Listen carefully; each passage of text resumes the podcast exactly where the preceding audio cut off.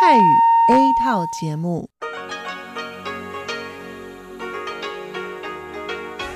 ที่นี่ สถานีวิทยุเรดิโอไต้หวันอินเตอร์เนชันแนล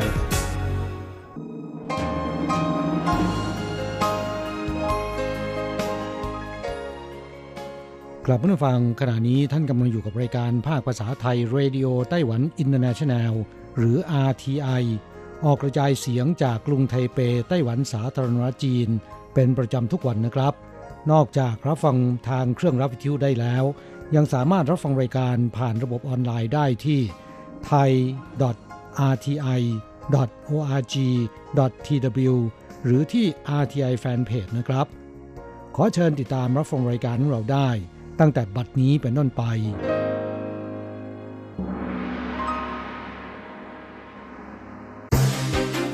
ลำดับแรก ขอเชิญติดตามรับฟัง ข่าวประจำวัน สวัสดีค่ะ ท่านผู้ฟังที่เคารพ ช่วงของข่าวจากรายการ Radio Taiwan International ประจำวันอังคารที่ 3 ธันวาคม ปีพุทธศักราช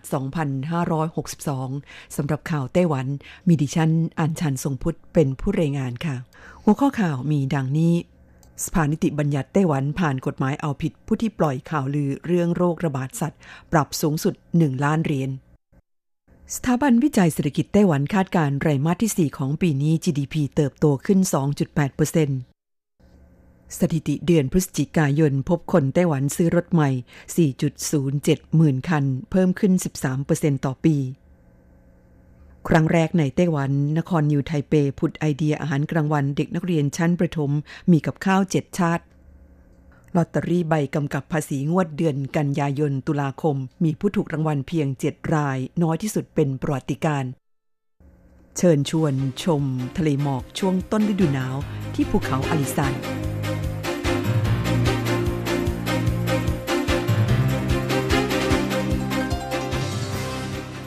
ต่อไปเป็นรายละเอียดของข่าวค่ะ เมื่อวันที่ 3 ธันวาคม สภานิติบัญญัติไต้หวันสาธารณจีนได้ผ่านร่างกฎหมาย ว่าด้วยการป้องกันโรคระบาดสัตว์ ฉบับแก้ไข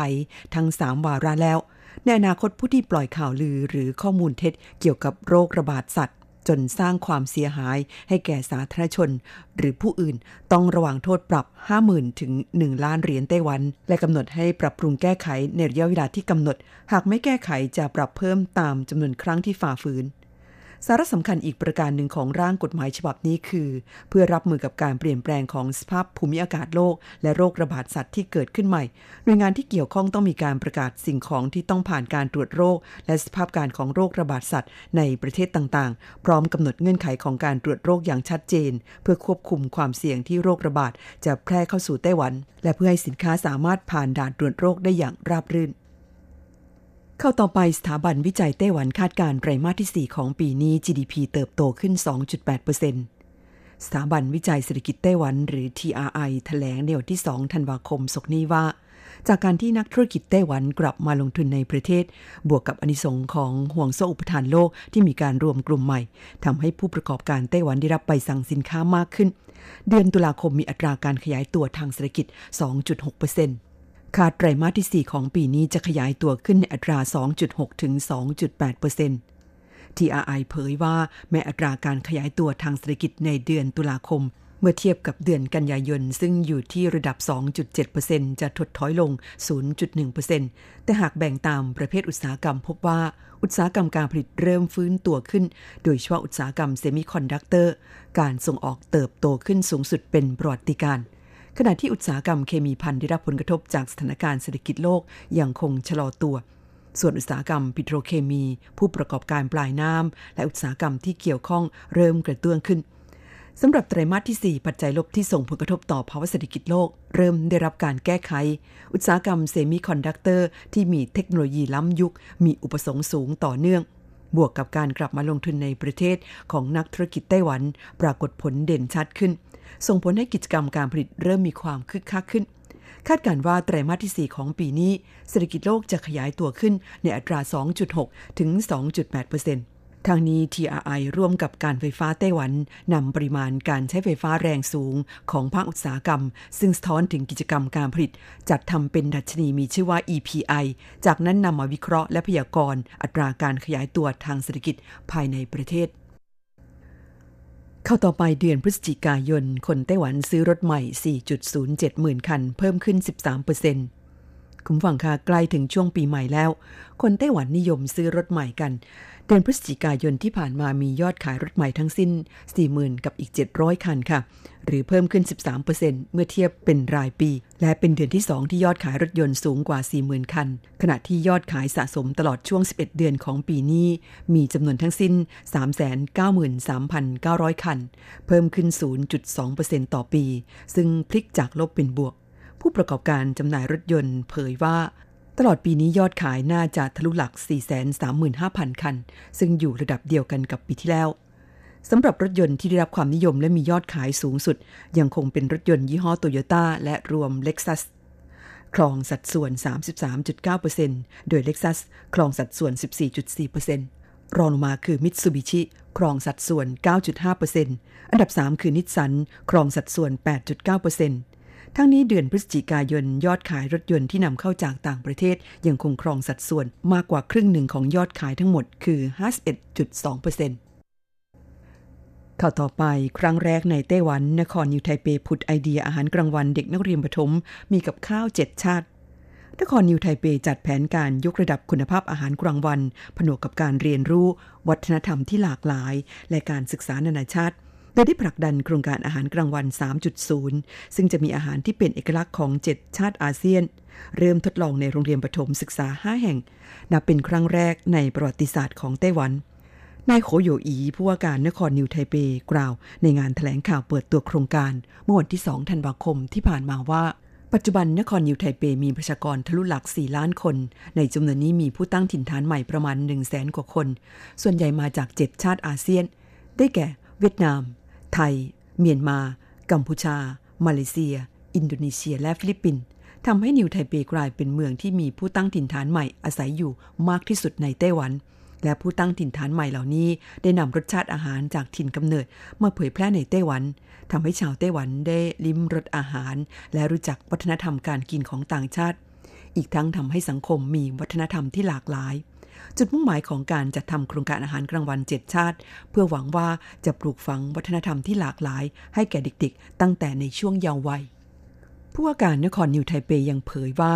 โครงการอาหารกลางวัน 2.0 ของนครนิวไทเป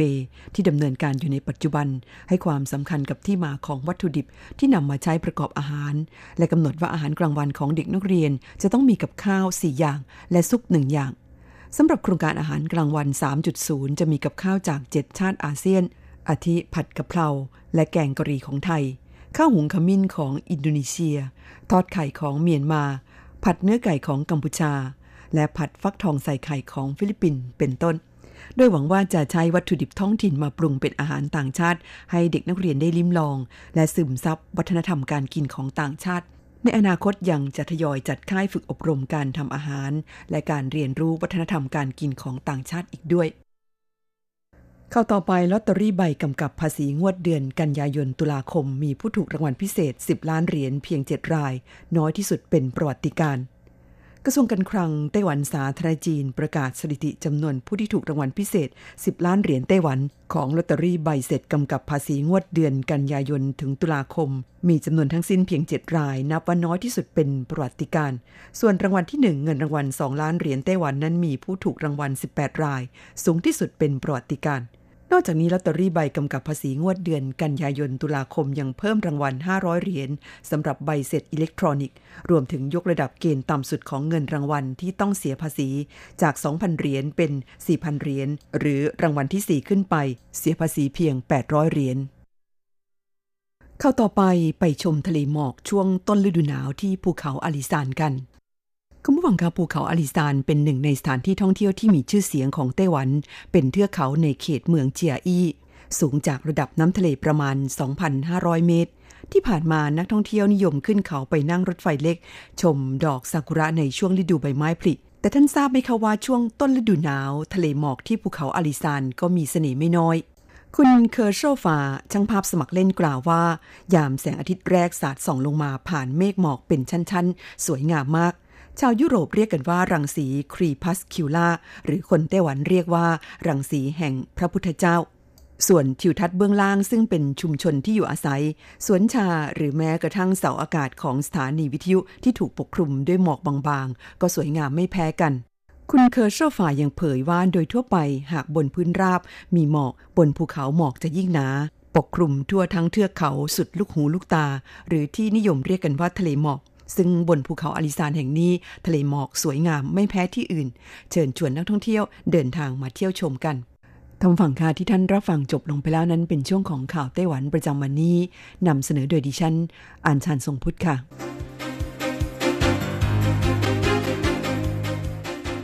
ต่อไปขอเชิญฟังข่าวต่างประเทศและข่าวจากเมืองไทยค่ะ สวัสดีครับคุณผู้ฟังที่รักและเคารพทุกท่านครับสำหรับในช่วงของข่าวต่างประเทศ และข่าวจากเมืองไทยในวันนี้นะครับ ก็มีผมกฤษณัยแสยประพาสเป็นผู้รายงานครับ เรามาเริ่มต้นกันที่ข่าวคราวเกี่ยวกับปาร์ตี้สลัมในบราซิล เกิดเหตุสยองย่ำกันดับ 9 ศพนะครับ ครับตำรวจบราซิลนั้นเปิดเผยครับว่ามีผู้เสียชีวิต 9 คนเป็นชาย 7 หญิง 1 เด็กชายวัย 14 อีก 1 นะครับ และมีผู้บาดเจ็บถึง 7 คน จากเหตุฝูงชนเหยียบย่ำกันในงานปาร์ตี้ในย่านปาไรโซโปลิส หนึ่งในเขตสลัมที่ใหญ่ที่สุดในนครเซาเปาโล ซึ่งมีผู้อยู่อาศัยแออัดราว 50,000 คน ระหว่างปฏิบัติการไล่จับคนร้าย เมื่อเช้าวันที่ 1 ธันวาคมที่ผ่านมานะครับ ครับเหตุเกิดขึ้นขณะที่ตำรวจไล่จับชายสองคนบนรถมอเตอร์ไซค์ที่ยิงปืนใส่ตำรวจก่อนวิ่งหนีเข้าไปในงานปาร์ตี้เต้นรำเพลงฟังก์ ซึ่งมีผู้เข้าร่วมราว 5,000 คน เมื่อตำรวจระดมกำลัง 38 นาย รถตำรวจ 14 คัน พยายามบุกเข้าไปจับคนร้ายกลับถูกฝูงชนในงานปาร์ตี้คว้างก้อนหินแล้วก็ขวดใส่นะครับ จนตำรวจต้องยิงกระสุนยางแล้วก็แก๊สน้ำตา ตอบโต้ทำให้ฝูงชนแตกตื่น วิ่งหนีไปตามท้องถนนแคบๆจนเกิดการเหยียบย่ำกันตายดังกล่าวครับ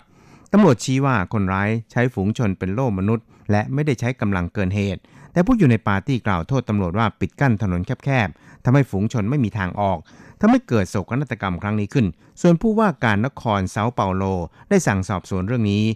ทั้งนี้ในนครเซาเปาโล และก็ริโอเดจาเนโรมีสลัมหลายแห่งแล้วก็มักมีการจัดปาร์ตี้เต้นรำเพลงฟังก์ แต่ตำรวจชี้ว่าเป็นปาร์ตี้บังหน้าของแก๊งอาชญากรรม และค้ายาเสพติดครับ ครับช่วงเราไปติดตามข่าวคราวจากเมืองไทยกันบ้างครับ ข่าวแรกเราไปดูเกี่ยวกับทางด้าน เมื่อวานนี้นะครับนายอนุสรเอี่ยมสะอาดโฆษกพักเพื่อไทยกล่าวถึงกรณีการประชุมสภาผู้แทนราษฎร เพื่อพิจารณาลงมติยติตั้งคณะกรรมาการวิสามันศึกษาผลกระทบจากการกระทำประกาศ และคำสั่งของคณะรักษาความสงบแห่งชาติ หรือคอสช และการใช้อำนาจของหัวหน้าคอสช ตามมาตรา44นะครับว่า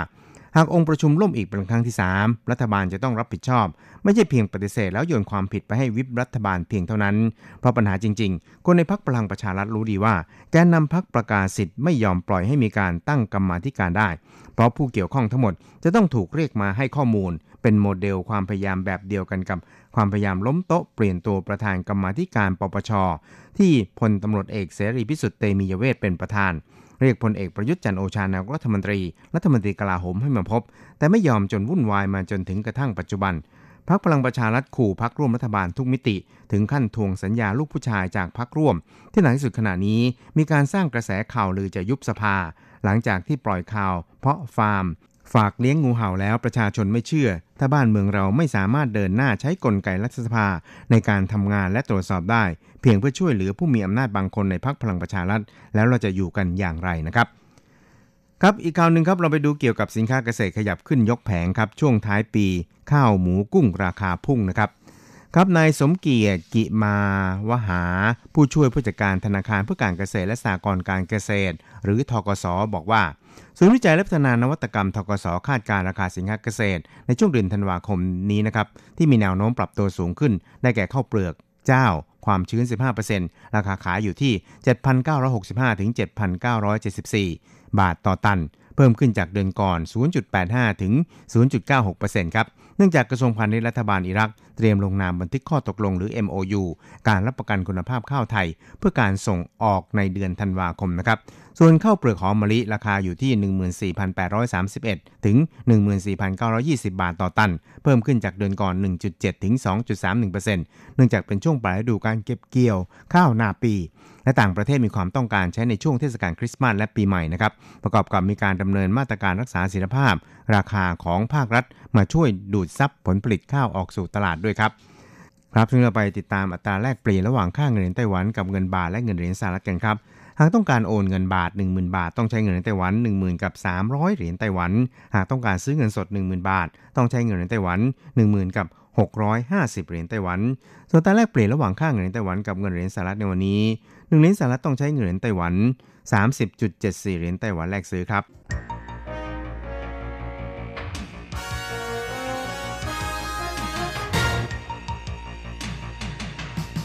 วิทยาการที่ก้าวหน้า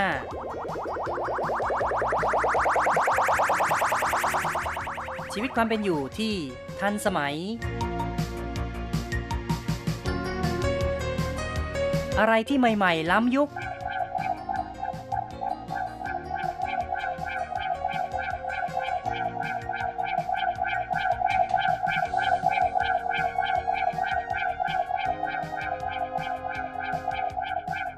ขอเชิญติดตามในไต้หวันไฮเทค ดำเนินรายการโดย แสงชัย กิตติภูมิวง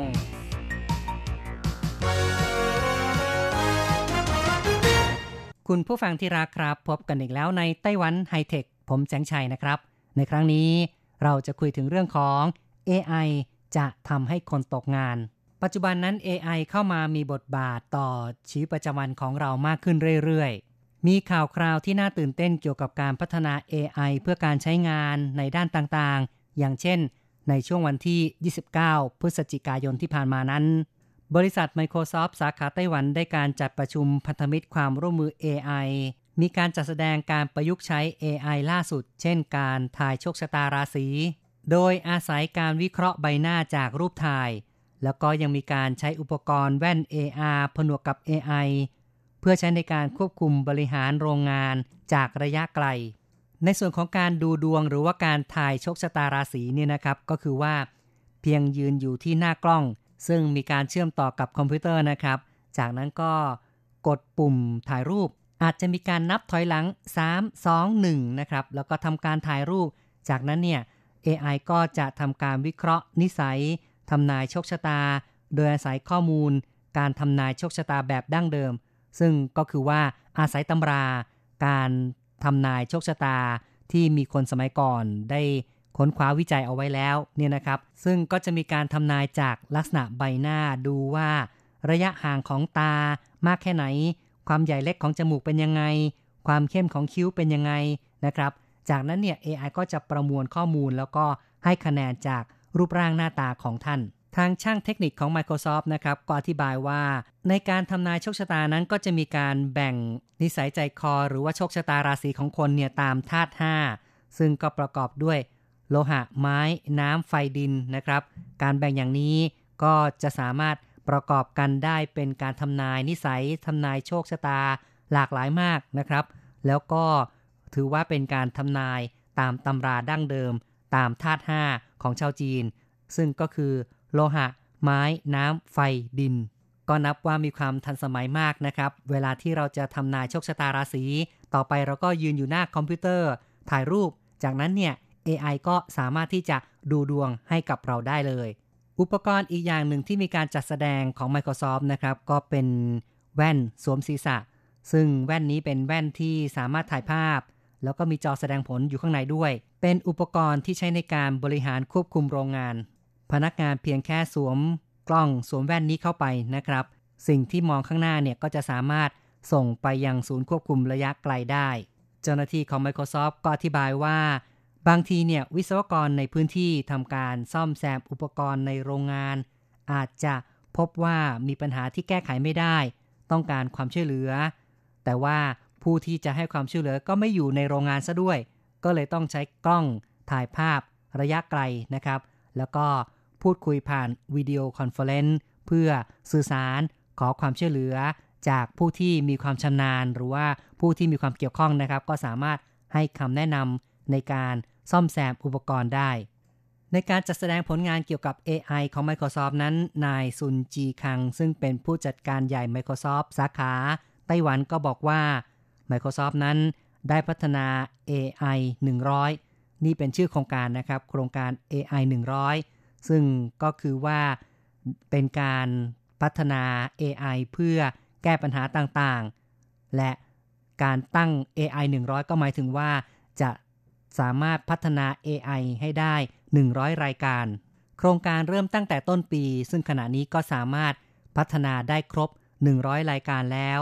แต่ทาง Microsoft ก็ตั้งเป้าหมายว่าจะพัฒนาเพิ่มขึ้นไปเรื่อยๆ เพราะฉะนั้นก็เลยเปลี่ยนชื่อโครงการนะครับจาก AI 100 ก็กลายเป็น AI Infinity ซึ่งก็คือว่าจะมีการพัฒนาต่อไปเรื่อยๆ อย่างไม่หยุดยัง้ง กล่าวได้ว่าการพัฒนาทางด้าน AI นั้นเป็นไปอย่างรวดเร็ว ซึ่งทาง Microsoft สาขาไต้หวันกับพันธมิตรนั้นก็บอกว่าจะร่วมมือกันเพื่อ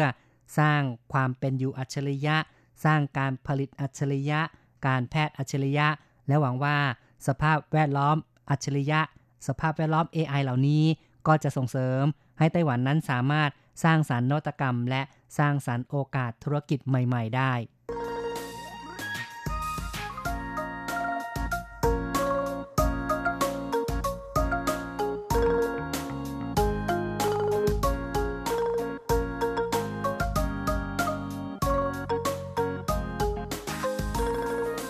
ฟังดูแล้วก็น่าตื่นเต้นน่าดีใจนะครับ แต่ว่าถ้ามองในอีกแง่หนึ่งนั้น AI ที่กำลังพัฒนาก้าวหน้ามากขึ้นเรื่อยๆ ก็จะเข้ามาทดแทนอาชีพของมนุษย์เหมือนกันนะครับ ก็ดูอย่างในเรื่องของออหมอดูนะครับ หมอดูเนี่ยอีกหน่อยก็จะถูก AI เข้าแทนที่ซะแล้ว หรือวิศวกรก็เหมือนกันนะครับ อาจจะใช้วิศวกรน้อยลง เพราะว่าวิศวกรคนเดียวก็สามารถควบคุมโรงงานได้หลายๆ แห่งนะครับ ซึ่งอาศัยพนักงานที่อยู่ในโรงงานนั้น เพียงแค่สวมแว่นตา ที่มีการประสาน AR นะครับ ก็คือ Augmented Reality เป็นโลกเสมือนจริงนะครับ เทคโนโลยี โลกเสมือนจริงที่สามารถทำให้วิศวกรที่ไม่อยู่ในพื้นที่นั้นก็สามารถเห็นพื้นที่จริงได้ แล้วก็สามารถแก้ไขปัญหาควบคุมดูแลในโรงงานได้ ปัญหาเรื่อง AI จะเข้ามาแทนที่การทำงานของคนเรานั้นเป็นสิ่งที่ทางการไต้หวันให้ความใส่ใจแล้วก็ ได้มีการศึกษาเพื่อที่จะวางแผนแก้ปัญหาด้วย โดยในช่วงเดือนพฤศจิกายนที่ผ่านมาเหมือนกันเนี่ยนะครับ ก็มีการสัมมนาเกี่ยวกับอุตสาหกรรมไอที โดยนายมอริสจางนะครับ หรือว่าจางจงโหมวซึ่งเป็นผู้ก่อตั้งบริษัท ไต้หวันเซมิคอนดักเตอร์ยักษ์ใหญ่ในวงการเซมิคอนดักเตอร์ของไต้หวัน ซึ่งมี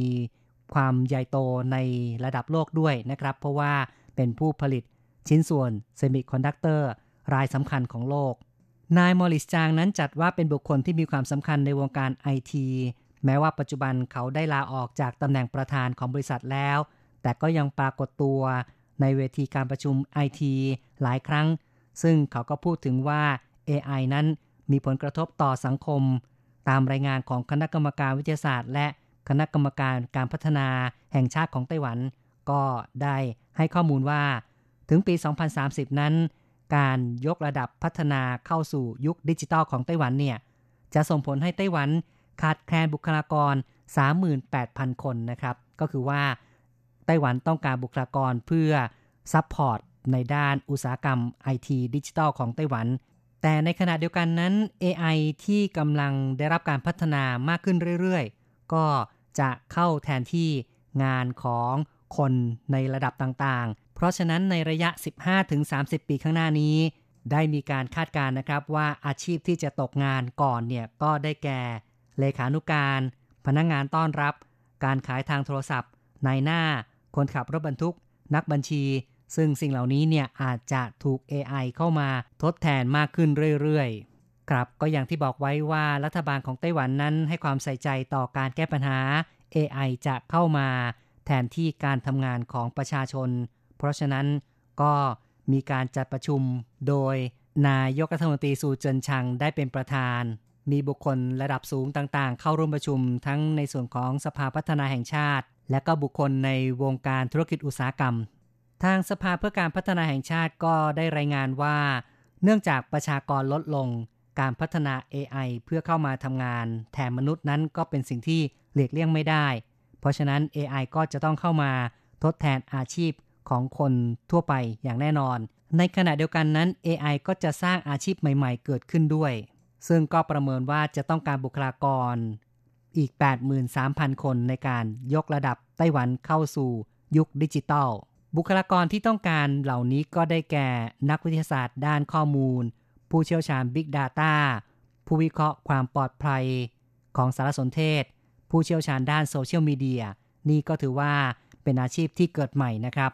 ที่ประชุมของการรับมือต่อยุค AI ซึ่งกระทบต่อโอกาสการทำงานของประชาชนนั้น ก็มีการอภิปรายกันอย่างกว้างขวาง ซึ่งนายจางจงโหมนะครับ เขาก็ได้บอกว่าการพัฒนา AI อย่ามองแง่บวกมากเกินไป และจะต้องพิจารณาให้ละเอียดรอบคอบ ซึ่งไม่ควรที่จะคำนวณแต่ว่าตำแหน่งอาชีพจำนวนงานเพิ่มขึ้นเท่าไร ลดลงเท่าไหร่นะครับ ไม่สามารถใช้ ตรกกะที่ง่ายเกินไป ในขณะเดียวกันนั้น การบ่มเพาะบุคลากรก็ถือว่าเป็นสิ่งที่สำคัญ นายจางจงหมูนั้นเขาได้บอกว่าอาชีพที่ขาดหายไปกับอาชีพที่เกิดขึ้นนั้น ความจริงเนี่ยการขับเคลื่อนก็อาจจะไม่เหมือนกัน ความต้องการแรงงานอาจจะไม่อยู่ในประเทศเดียวกัน ก็คือว่าการขาดแคลนตำแหน่งงานนั้นอาจจะไม่ได้ขาดแคลนในไต้หวันก็ได้ อาจจะขาดแคลนในประเทศอื่น เพราะฉะนั้นรัฐบาลก็ต้องหาทางศึกษาแล้วก็ต้องหาทาง คิดว่าจะทำอย่างไรที่จะส่งเสริมบุคลากร ให้เหมาะสมต่อการไปทำงานในสถานที่ต่างๆด้วย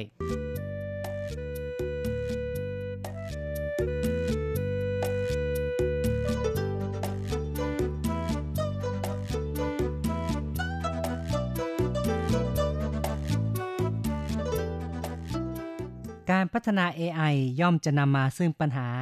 การเลิกจ้างงานเช่นเดียวกัน นี่ก็ถือว่าเป็นข้อเสียอย่างหนึ่งของ AI ที่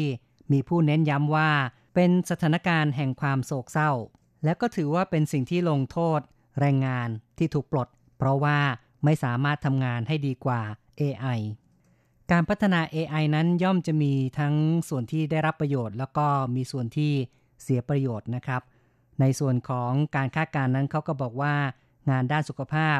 ด้านการเรียนการสอนเนี่ย AI ก็จะเข้าไปเสริมทำให้งานในส่วนนี้มีความก้าวหน้ามากขึ้น แต่ว่างานด้านสายการผลิตการขนส่ง ก็คาดว่าจะมีการปลดพนักงานออกมาก ในบรรดาสายงานต่างๆ ของการปลดพนักงานเหล่านี้ ก็มีความจำเป็นเหมือนกัน เพราะว่าถือเป็นความก้าวหน้าของกิจการ การบ่มเพาะบุคลากรนั้นเป็นสิ่งที่มีความสำคัญ หลาย ๆ ประเทศก็เริ่มมีความเคลื่อนไหว ในส่วนนี้อย่างในจีนเนี่ยนะครับเขาก็ได้เริ่มมีการสอนตั้งแต่ระดับประถม และมัธยมให้เรียนรู้เกี่ยวกับการโปรแกรมมิ่งและเรื่องของหลักการเกี่ยวกับ AI สร้างแนวความคิดเชิงคำนวณ การรู้เท่าทันระบบดิจิทัลและข้อมูล การเข้าใจที่จะใช้ AI ให้เป็นประโยชน์ เพราะว่า AI นั้นจะเข้ามาเป็นส่วนหนึ่งในชีวิตของคนเรา การสร้างคนกับการเพิ่มทักษะเป็นเรื่องสำคัญที่ต้องเตรียมตัวให้พร้อม ก็คงต้องบอกว่าบุคลากรนั้นเป็นเรื่องสำคัญ สิ่งนี้ก็เป็นสิ่งที่สอดคล้องกับในที่ประชุมการรับมือ เทคโนโลยี AI ของไต้หวันที่มีการจัดสัมมนาที่ผ่านมานะครับ ซึ่งก็สรุปประเด็นสำคัญก็คือเรื่องของคนนั่นเองแล้วนะครับ จะต้องมีการพัฒนาบุคลากรให้เหมาะสม AI จะเข้ามาทดแทนอาชีพจำนวนมากของผู้คน แต่ก็ทำให้เกิดอาชีพใหม่ขึ้นได้เช่นกัน แต่อาชีพใหม่นั้นอาจจะไม่อยู่ในกลุ่มเดียวกัน แล้วก็ไม่อยู่ในประเทศเดียวกัน รัฐบาลจึงต้องให้ความสำคัญต่อการบ่มเพาะบุคลากร ซึ่งเป็นสิ่งที่ทุกกิจการจะต้องเผชิญปัญหา กิจการขนาดใหญ่นั้น อาจจะมีการแก้ปัญหาด้วยตนเองได้ แต่ว่าในส่วนของกิจการขนาดกลางและย่อมหรือว่า SME นั้นก็จะต้องอาศัยความยืดหยุ่นที่มากขึ้น ซึ่งในส่วนนี้กระทรวงเศรษฐการของไต้หวัน หรือว่าหน่วยงานที่เกี่ยวข้องนั้น ก็คงต้องร่วมมือกันเพื่อการสร้างบุคลากร ให้เหมาะสมกับตลาดแรงงานในอนาคตมากขึ้น คุณผู้ฟังครับ การพูดคุยในรายการไต้หวันไฮเทคในวันนี้ เกี่ยวกับเรื่องของ AI ที่จะเข้ามาทดแทนอาชีพของมนุษย์นะครับ เห็นทีต้องขอยุติลงก่อน อย่าลืมกลับมาพบกับไต้หวันไฮเทคในครั้งต่อไป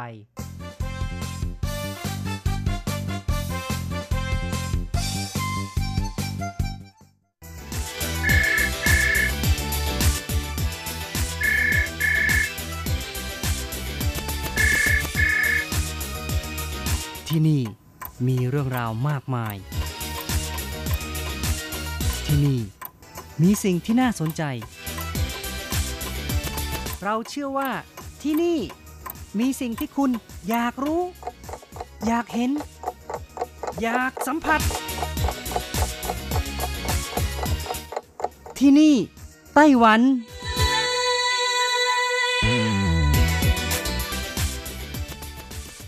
วัสดีค่ะ คุณผู้ฟังที่รักทุกท่านพบกันช่วงเวลาที่นี่ไต้หวันกับรัชรัตน์ยนสุวรรณพร้อมกับเนื้อหาสาระดีๆ ที่เกี่ยวข้องกับในไต้หวันมาเล่าสู่กันฟังเป็นประจำในสัปดาห์นี้ ก็เช่นกันนะคะ มีเรื่องราวดีๆ เกี่ยวข้องกับฝรั่งผลไม้อร่อยของไต้หวันที่ส่งไปขายสหรัฐ และยังเป็นรายแรกของเอเชียอีกด้วยนะคะ ค่ะ คุณฟังคะฝรั่งก็เป็นผลไม้ที่อุดมไปด้วยวิตามิน และแร่ธาตุหลายชนิดเลยทีเดียว ฝรั่งมีชื่อภาษาอังกฤษว่ากัวว่า ส่วนภาษาจีนที่เรียกเป็นทางการก็จะเรียกกันว่า ฟันสือหลิวนะคะ หรือถ้าชาวบ้านทั่ว ๆ ไปก็จะเรียกกันว่าปาล่า ถือเป็นผลไม้ที่อร่อยและราคาถูกหาซื้อง่ายมีให้รับประทานเกือบทั้งปีนะคะ อย่างไรก็ตามค่ะ ตอนนี้คนไต้หวันเริ่มหวั่นวิตกว่าจะซื้อฝรั่งในราคาที่แพงขึ้น เพราะว่ากำลังจะส่งขายไปยังประเทศสหรัฐกันแล้ว หลังผ่านการเจรจายาวนานถึง 10 ปีในที่สุด ฝรั่งของไต้หวันก็สามารถส่งออกไปขายยังสหรัฐ นับเป็นประเทศที่สองของโลกถัดจากเม็กซิโกที่สามารถนำฝรั่งเข้าไปจำหน่ายในสหรัฐได้ทำให้เกษตรกรไต้หวันนั้นดีอกดีใจไม่น้อยเลยทีเดียว แล้วก็คาดว่าฝรั่งล็อตแรกจะส่งไปขายสหรัฐประมาณกลางเดือนธันวาคมนี้ ทั้งนี้ทั้งนั้นสหรัฐประกาศอนุญาตนำเข้าฝรั่งจากไต้หวันตั้งแต่วันที่ 17 ตุลาคมที่ผ่านมาค่ะ คณะกรรมการการเกษตรของไต้หวันดำเนินการลงทะเบียนผู้ส่งออก และตรวจสอบฝรั่งในสวนผลไม้ 30 วันก่อนการส่งตามระเบียบ รวมถึงการตรวจอนุมัติโรงงานคาดว่าสินค้าล็อตแรกจากท่าเรือเกาสง จะส่งออกไปในกลางเดือนธันวาคมปีนี้ค่ะ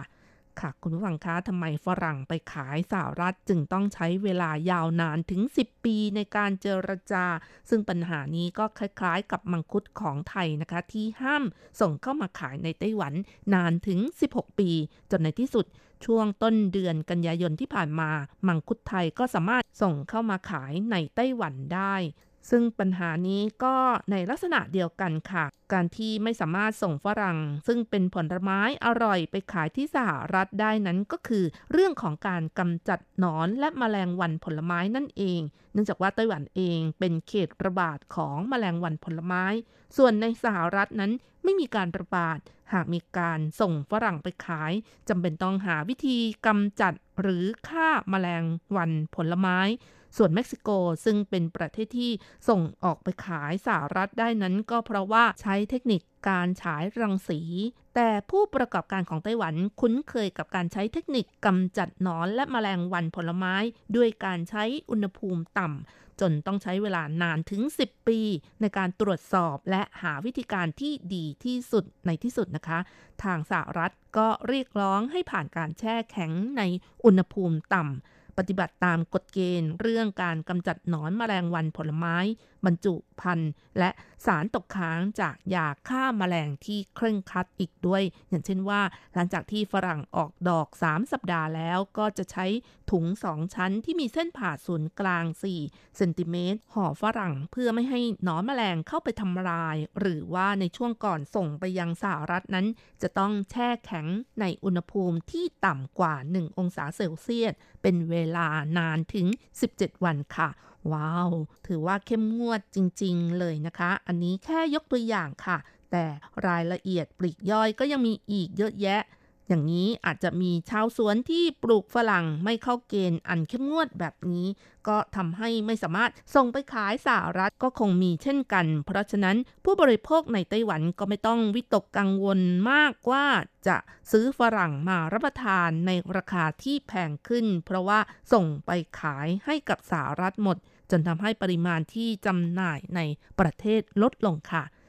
ค่ะคุณผู้ฟังคะถ้าจะเปรียบเทียบฝรั่งไต้หวันกับฝรั่งเม็กซิโก ซึ่งทั้งสองประเทศตอนนี้ก็ส่งไปขายที่ประเทศสหรัฐกันได้แล้วนะคะ ซึ่งข้อได้เปรียบเสียเปรียบมีอะไรบ้าง ฝรั่งเม็กซิโก ผลมีขนาดเล็กกว่าค่ะ เปลือกมีสีออกเหลือง และเนื้อฝรั่งนิ่ม เพราะฉะนั้นคนอเมริกาก็นิยมนำฝรั่งไปปั่นเป็นน้ำผลไม้หรือทำแยมค่ะ ส่วนฝรั่งไต้หวันนั้นผลใหญ่ เปลือกเขียว เนื้อหวาน กรอบฉ่ำแล้วก็อร่อยนะคะ จึงมีศักยภาพในการแข่งขันสูง และราคาดีกว่านะคะ ในปัจจุบันผลผลิตของฝรั่งในไต้หวันเกินกว่า 180,000 ตันนะคะ มีการส่งออกขายต่างประเทศ อย่างเช่น ส่งไปที่แคนาดา จีนแผ่นดินใหญ่ สิงคโปร์ฮ่องกง มาเลเซีย บรูไน อินโดนีเซีย และฮอลันดาเป็นต้นค่ะ แต่ว่ากว่า 50%นะคะ ส่งขายยังประเทศแคนาดา เพราะว่าในประเทศแคนาดานั้นไม่สามารถปลูกฝรั่งได้ค่ะ และถ้าจะพูดถึงแหล่งปลูกฝรั่งในไต้หวันส่วนใหญ่แล้วก็ปลูกมากในนครเกาสง นครไถหนัน เมืองจังหว้าแถบบริเวณตำบลเซ่อโถ และเมืองหวินหลิน เป็นต้นค่ะ นอกจากนี้ฝรั่งก็เป็นผลไม้ที่มีผลผลิตตลอดทั้งปีทั้ง 4 ฤดูเลยนะคะ ไม่ว่าจะเป็นฤดูใบไม้ผลิฤดูร้อน ฤดูใบไม้ร่วง หรือฤดูหนาวนะคะ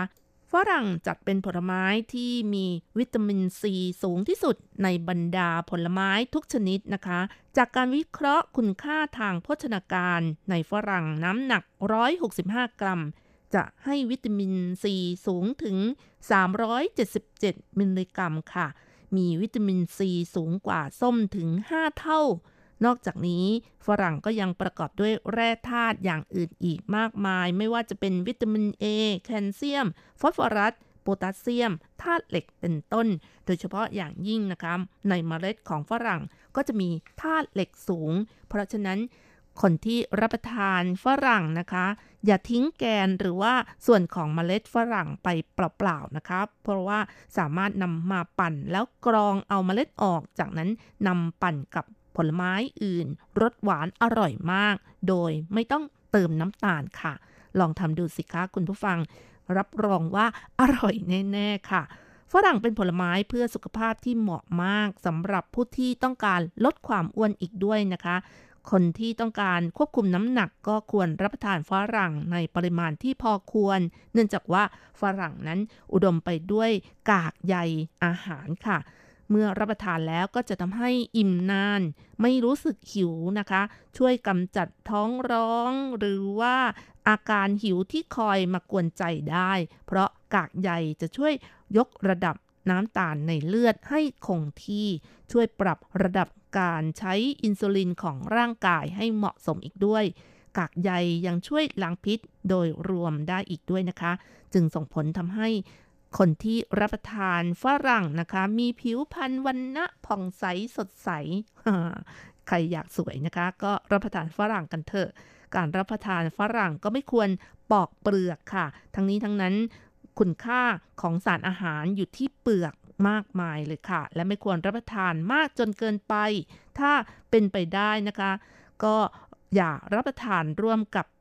เกลือน้ำตาลหรือว่าอื่นๆ เหมือนกับบ้านเราคนไทยก็ชอบรับประทานกันแบบนี้นะคะ นอกจากจะไม่มีประโยชน์กับร่างกายแล้วยังทำให้อ้วนขึ้นนะคะ อันนี้ไม่เอาเลยทีเดียวค่ะ อย่าเติมน้ำตาลเข้าไปโดยไม่จำเป็นนะคะ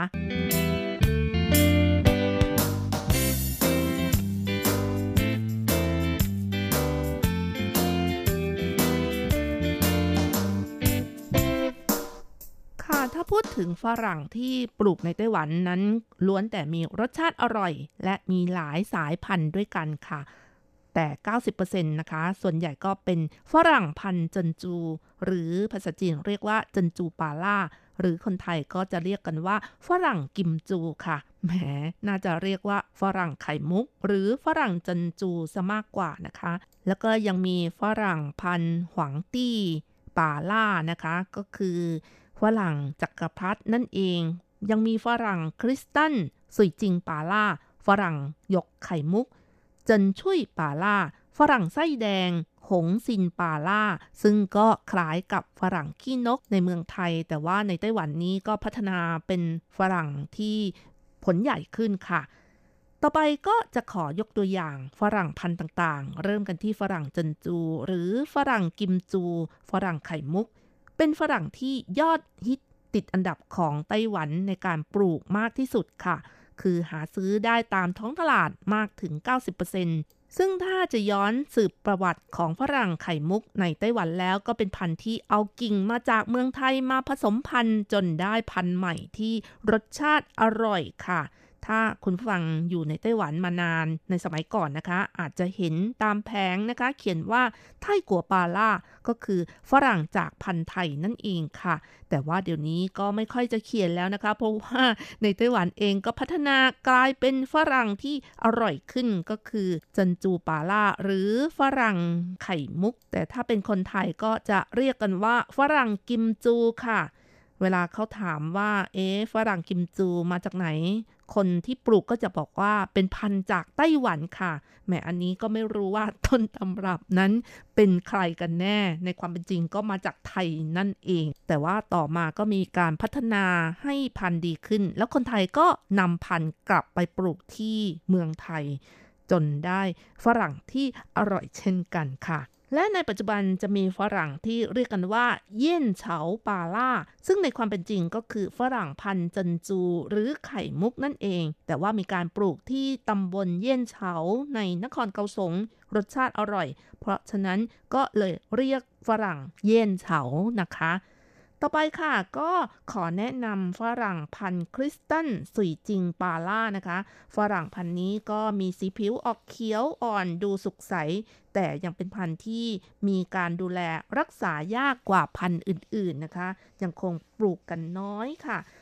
และยังมีฝรั่งอีกชนิดหนึ่งนะคะที่นิยมปลูกและมีราคาดีนะคะ ก็คือฝรั่งหยกไข่มุกค่ะ ภาษาจีนเรียกว่าจันชุยปาล่า หรือถ้าเรียกชื่อเต็มก็คือ เกาสงหมายเลขสองหยกไข่มุก การที่มีชื่อเกาสงอยู่ด้วยก็เพราะว่าเป็นพันธุ์ที่สถานีปรับปรุงพันธุ์พืชจังหวัดเกาสงวิจัยสำเร็จนั่นเอง ซึ่งการตั้งชื่อหรูหราอย่างนี้ ก็ใช้เวลาวิจัยนานถึง 10 ปี คุณภาพครับแก้วทำให้ฝรั่งนี้เนื้อหนานุ่มผลใหญ่น้ำหนักประมาณ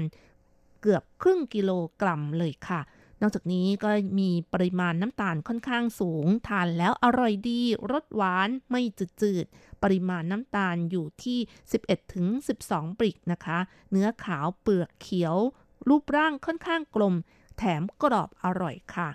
จากการวิจัยยังบอกว่าฝรั่งพันธุ์ใหม่จนชุยหรือหยกไข่มุกนี้ มีขนาดพอๆกับฝรั่งไข่มุก หรือจันจูป่าล่าที่ขายตามท้องตลาดในปัจจุบัน น้ำหนักก็พอๆกัน แต่ข้อดีของฝรั่งพันธุ์นี้นะคะ ไม่ว่าจะเก็บเกี่ยวในช่วงฤดูร้อนหรือฤดูหนาว ความหนาของเนื้อก็จะมีความคงที่ค่ะ อยู่ที่ประมาณ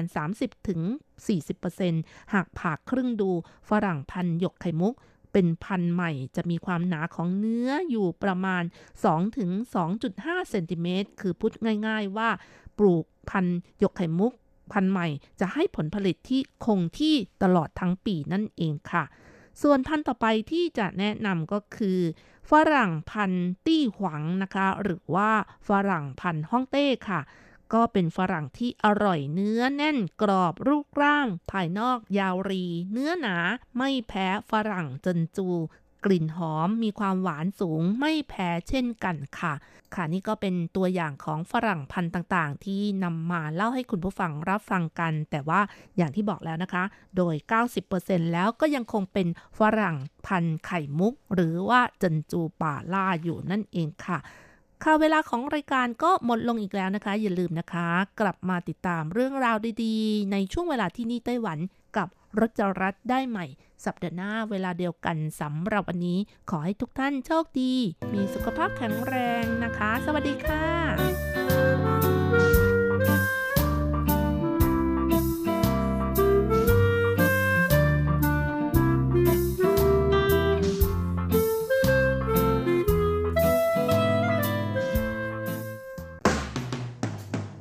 ทุกเรื่องที่เป็นข่าว ทุกเรื่องที่เป็นกระแสในสังคมไต้หวัน เราจะจับมาเล่าให้คุณฟังทุกสัปดาห์ที่ RTI ผ่านมุมมองของคนรุ่นใหม่ กับรายการ มิติใหม่ไต้หวัน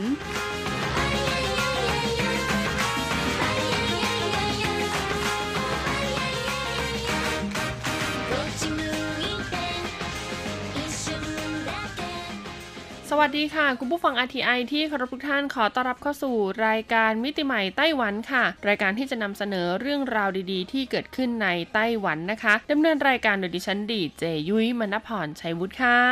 สำหรับเรื่องราวของเราในสัปดาห์นี้ค่ะ เรายังอยู่กันที่โรงแรมสีเขียวค่ะ ซึ่งต่อเนื่องมาจากสัปดาห์ที่แล้วนะคะ เป็นสถานที่พักเพื่อการท่องเที่ยวในไต้หวันที่ต้องบอกเลยว่ามีส่วนในการอนุรักษ์สิ่งแวดล้อมหรือว่าเป็นมิตรกับสิ่งแวดล้อมนั่นเองค่ะ โดยหน่วยงานที่มาการันตีเรื่องราวของการอนุรักษ์สิ่งแวดล้อม หรือว่าการจัดการที่เป็นมิตรต่อสิ่งแวดล้อมเนี่ยก็คงจะหนีไม่พ้นทบวงอนุรักษ์สิ่งแวดล้อมไต้หวันนะคะ ซึ่งต้องบอกเลยว่าไม่ใช่ธุรกิจประเภทโรงแรมที่พักอย่างเดียวเท่านั้น ร้านอาหารห้างสรรพสินินค้าโรงหนังนะคะ รวมไปถึงธุรกิจที่เกี่ยวข้องกับเรื่องราวของภาคอุตสาหกรรม และก็ธุรกิจที่อยู่ในสังคมอื่นๆ อีกมากมายเลย ก็สามารถมีส่วนร่วมกับการเป็นส่วนหนึ่งของการอนุรักษ์สิ่งแวดล้อมได้ค่ะ เพียงคุณปฏิบัติตามหลักเกณฑ์ที่เขากำหนดนะคะ แล้วก็แจ้งไปยังหน่วยงานของทบวงอนุรักษ์สิ่งแวดล้อมให้เข้าไปตรวจสอบ ว่าเป็นไปได้หรือไม่ถูกต้องหรือไม่นะคะ ถ้าถูกต้องเนี่ยคุณก็จะได้รับการการันตีจากทบวงอนุรักษ์สิ่งแวดล้อม ซึ่งแน่นอนค่ะว่าปฏิบัติครั้งเดียวย่อมไม่ได้ผลนะคะ เพราะว่าเขาเนี่ยจะลงไปตรวจสอบทุกปี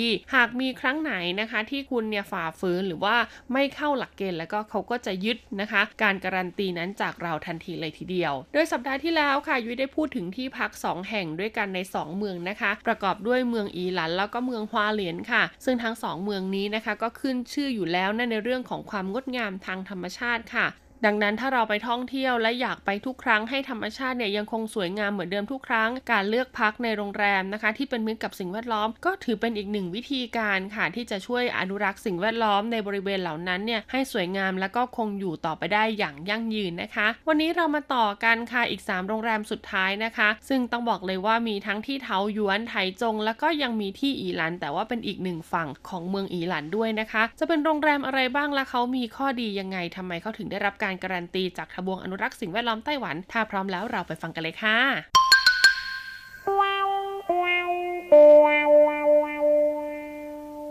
สำหรับโรงแรมแห่งที่ 3 นะคะ ที่เป็นโรงแรมซึ่งเรียกได้ว่าเป็นมิตรกับสิ่งแวดล้อม ชื่อว่า a s p i r e Resort ค่ะ หรือภาษาจีนก็คือเวินว่างหุยกว่านั่นเอง โรงแรมแห่งนี้นะคะตั้งอยู่ที่นครเทาหยวนค่ะ ในเขตหลงถันชุยนะคะ บนถนนเวินว่างลู่ซื่อป่ายเออสือปาเฮาบ้านเลขที่ 428 ค่ะคุณผู้ฟัง โดยมีระยะทางนะคะ ห่างจากสนามบินเทาหยวนเนี่ยประมาณ 40-45 นาที และก็ห่างจากในส่วนของซื้อเหมินสุยคู่ หรือว่าอ่างเก็บน้ำซื้อเหมินซึ่งเป็นสถานที่ท่องเที่ยวชื่อดังของนครเถาหยวนเนี่ยประมาณ 5-10 นาทีเท่านั้นเองนะคะ ถึงแม้ว่าฟังแล้วนะคะจะอยู่ห่างไกลจากตัวเมืองสักเล็กน้อย แต่ต้องบอกเลยว่าถ้าคุณมาถึงที่รีสอร์ทแห่งนี้แล้วคุณไม่ต้องออกไปไหนเลยค่ะ เพราะว่าเขามีบริการนะคะมากมายเลยทีเดียวที่จะอำนวยความสะดวกให้กับ คุณนะคะ แล้วก็สร้างความสุขสนานให้กับคุณในวันพักผ่อนสบายๆแบบนี้ ต้องบอกเลยนะคะว่าห้องของโรงแรมนี้เนี่ยจะมีเป็นเตียงคู่นะคะ เตียงคู่ที่นอนได้ 2 คนกับห้องที่เป็นเตียงคู่ใหญ่สามารถนอนได้ 4 คนค่ะ แล้วก็สิ่งที่สำคัญเลยนะคะ ที่ทำให้เขาเนี่ยได้รับรางวัลในเรื่องของการเป็นมิตร และก็อนุรักษ์สิ่งแวดล้อม นั่นก็คือเรื่องราวของการประหยัดพลังงานไฟฟ้านั่นเองค่ะ เพราะโครงสร้างของที่พักนะคะทำให้ห้องพักทั้งหมดเนี่ยมีแสงแดดส่องถึงค่ะ ดังนั้นก็จะช่วยประหยัดในการใช้พลังงานในเรื่องของการเปิดไฟนะคะ ในช่วงเวลากลางวันก็คือไม่ต้องเปิดเลย เพราะว่าแสงแดดเนี่ยส่องถึงเต็มๆเลยทีเดียวนะคะ และส่วนเวลากลางคืนค่ะ ก็มีการใช้หลอดแบบประหยัดไฟด้วยนะ อุปกรณ์ต่างๆ ภายในห้องน้ำนะคะ ก็จะเป็นอุปกรณ์ที่ประหยัดไฟ รวมถึงค่ะผลิตภัณฑ์ต่างๆ ที่เอามาใช้ที่เป็นเกี่ยวกับพวกซักล้างต่างๆ เนี่ยก็เป็นผลิตภัณฑ์ออร์แกนิกค่ะ ซึ่งก็เป็นมิตรกับสิ่งแวดล้อมด้วยนะคะ พอคุณเข้ามาถึงภายในรีสอร์ทแห่งนี้ค่ะ ก็จะมีจุดที่ต้องบอกเลยว่าสามารถให้คุณเนี่ยเดินขึ้นไปชมความสวยงามของภูเขาลาลาซันได้ค่ะ ซึ่งเป็นภูเขาขึ้นชื่อมากๆเลยทีเดียวนะคะ ที่ตั้งอยู่ในเขตนครเทาหยวน หรือจะเดินไปที่สวนสนุกนะคะเสี่ยวเรินกัวหรือว่า Window of China ก็ได้ค่ะ ห่างจากโรงแรมไม่ถึง 1 กิโลเมตรนะคุณผู้ฟัง ภายในสวนสนุกเนี่ยก็จะมีเครื่องเล่นมากมาย แล้วก็ยังมีเมืองจำลองต่างๆ อีกด้วย แต่หากเป็นภายในรีสอร์ทเองค่ะ ก็จะมีในส่วนของกีฬาต่างๆนะคะ ทั้งบาสเกตบอล ปิงปอง วอลเลย์บอล มีสนามเทนนิส มีสระว่ายน้ำที่เรียกได้ว่าขนาดมาตรฐานระดับการแข่งขันเลยทีเดียวค่ะ แล้วก็มีในส่วนของโซ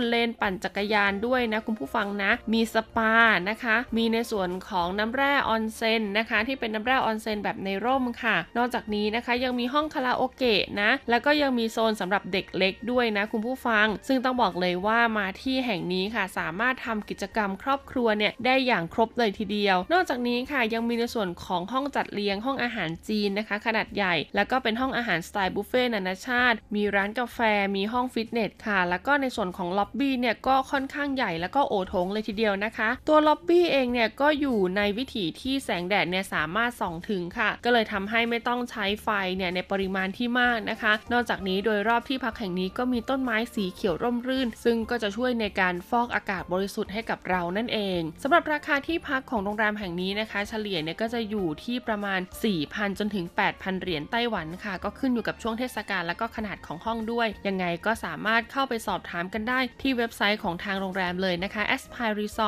หรือว่าจะจองผ่าน Agoda ก็ได้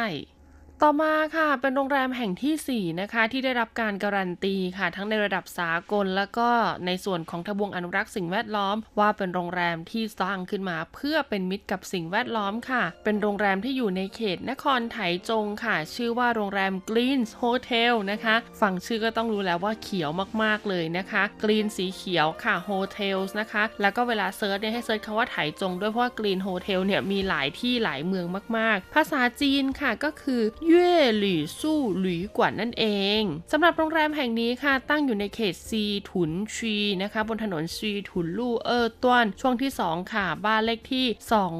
287 นะคะ เหลียงป่ายปาสือชีเฮาค่ะ โรงแรมแห่งนี้ได้รับการการันตีเลยนะคะ จากทบวงอนุรักษ์สิ่งแวดล้อมว่าเป็นโรงแรมนะคะที่มีส่วนในการช่วยอนุรักษ์สิ่งแวดล้อม แล้วก็เป็นมิตรกับสิ่งแวดล้อมอย่างแท้จริง ไม่ว่าจะเป็นในส่วนของตัวอาคารค่ะ ทั้งภายในและก็ภายนอกที่เรียกได้ว่ามีการปลูกต้นไม้ล้อมรอบเลยทีเดียว แม้ว่าจะเป็นโรงแรมที่อยู่ห่างไกลจากตัวเมืองไม่มากนะคะ ดังนั้นพอเดินทางไปตลาดกลางคืนหรือว่าจะไปย่านการค้าย่านแหล่งท่องเที่ยวต่างๆ ในตัวเมืองก็สะดวกสบาย แต่เขากลับสร้างสภาพแวดล้อมนะคะ ทั้งภายในและก็ภายนอกเนี่ยให้เป็นสีเขียวได้อย่างสวยงามเลยทีเดียวค่ะ ต้องบอกเลยว่าตัวโรงแรมเนี่ยมีห้องพักอยู่ประมาณ 65 ห้องด้วยกันนะคุณผู้ฟัง ก็ถือว่าเป็นโรงแรมระดับกลางไม่ใหญ่มากนะคะ ภายในห้องพักเนี่ยก็จะมีในส่วนของโซนนะคะ กระถางต้นไม้เล็กๆ วางอยู่นะ หากคุณเข้าไปนะคะ ไม่เจอในส่วนของตู้เย็นอะไรอย่างนี้ไม่ต้องแปลกใจค่ะ เพราะที่นี่เขาจะมีตู้กดน้ำนะคะ ไว้ให้ตามชั้นต่างๆ แล้วก็มีแก้วที่เรียกว่าเป็นหวนเป่าเปยค่ะ หรือว่าเป็นแก้วกดน้ำที่สามารถใช้ซ้ำได้นะคะ ให้คุณเนี่ยนำไปใช้กดน้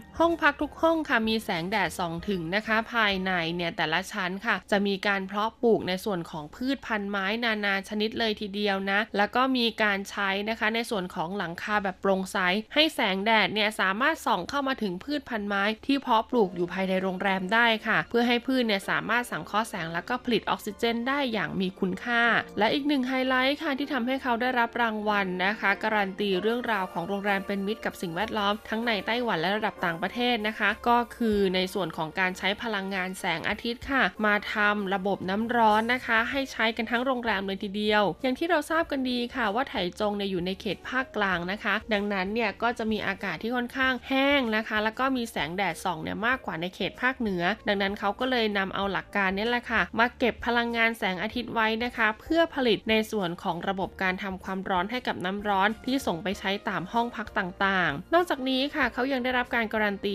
จาก Trip Advisor ด้วยนะคะ ว่าเป็นโรงแรมที่คุ้มค่ามากที่สุดนะนะ แล้วก็ที่สำคัญนะคะ ภายในห้องพักค่ะอุปกรณ์ สิ่งอำนวยความสุขต่างๆ ก็ยังครบถ้วนสมบูรณ์เลยทีเดียว บริการต่างๆ ก็ยังมีเทียบเท่ากับโรงแรมทั่วไปนะคะ แต่ในส่วนของผลิตภัณฑ์การซักล้างต่างๆ ค่ะ ก็จะเป็นผลิตภัณฑ์ที่เป็นมิตรกับสิ่งแวดล้อม ก็คือใช้ผลิตภัณฑ์ออร์แกนิกนั่นเองนะคะ ส่วนของใช้ต่างๆนะคะ ที่นำมาใช้เนี่ยก็ล้วนทำจากวัตถุดิบที่ผ่านการรีไซเคิลมาแล้วด้วยนั่นเอง ต้องบอกเลยค่ะได้ยินสรรพคุณมากมายแบบนี้แล้วนะคะ แถมทำเลก็ดีดีอยู่ไม่ไกลจากตัวเมืองด้วยนะคะ ราคาเนี่ยหลายๆ คนอาจจะต้องบอกว่าเฮ้ยแพงแน่เลยอ่าต้องบอกว่าหยุดความคิดนั้นไว้ตรงนี้เลยค่ะ ราคาไม่แพงอย่างที่คิดนะคุณผู้ฟัง เฉลี่ยแล้วค่ะอยู่ที่ประมาณห้องละ 1,000 เหรียญไต้หวัน ไปจนกระทั่งถึงประมาณ 2,500 เหรียญไต้หวันเท่านั้นเอง ก็ขึ้นอยู่กับช่วงเทศกาลที่คุณไปพักและก็ขนาดของห้องด้วยนะคะ และสถานที่สุดท้ายค่ะที่ทางทบวงอนุรักษ์สิ่งแวดล้อมนะคะ การันตีว่าที่พักหรือว่าโรงแรมแห่งนี้เป็นมิตรกับสิ่งแวดล้อมจริง ๆ ตั้งอยู่ที่เขตเมืองอีหลันค่ะ ใกล้กับในส่วนของตงซันเหอ หรือว่าแม่น้ำตงซันนั่นเองนะคะ กับโรงแรมที่มีชื่อว่าโลเฮิร์บ Villa ค่ะ ภาษาจีนก็คือรื่อกวางรี่จู่ค่ะ ที่พักแห่งนี้นะคะอยู่ในอันดับ 4 ดาวเลยทีเดียวนะ ราคาห้องพักเนี่ยก็จะเริ่มต้นที่ประมาณ 3,000 เหรียญไต้หวัน ไปจนกระทั่งถึง8 8,000 เหรียญไต้หวันนะคะ ขึ้นอยู่กับขนาดของห้องแล้วก็ไซส์ที่คุณเลือกค่ะ อยู่ห่างจากสวนสาธารณะนะคะ ตรงซานเหอนะคะ ไม่ไกลมากประมาณ 10 นาทีนะคะ หรือว่าจะขับรถเข้าไปที่เขตตัวเมืองหลวตรงก็ได้ค่ะ ก็จะสามารถท่องเที่ยวในเขตตัวเมืองหลวตรงรวมถึงตลาดกลางคืน ชื่อดังของหลวตรงก็ได้ใช้เวลาประมาณ 5-10 นาทีเท่านั้นเองนะ ทางโรงแรมมีบริการเช่ารถจักรยานนะคะ ให้ลูกค้าได้ได้ขับปั่นชมวิวทิวทัศน์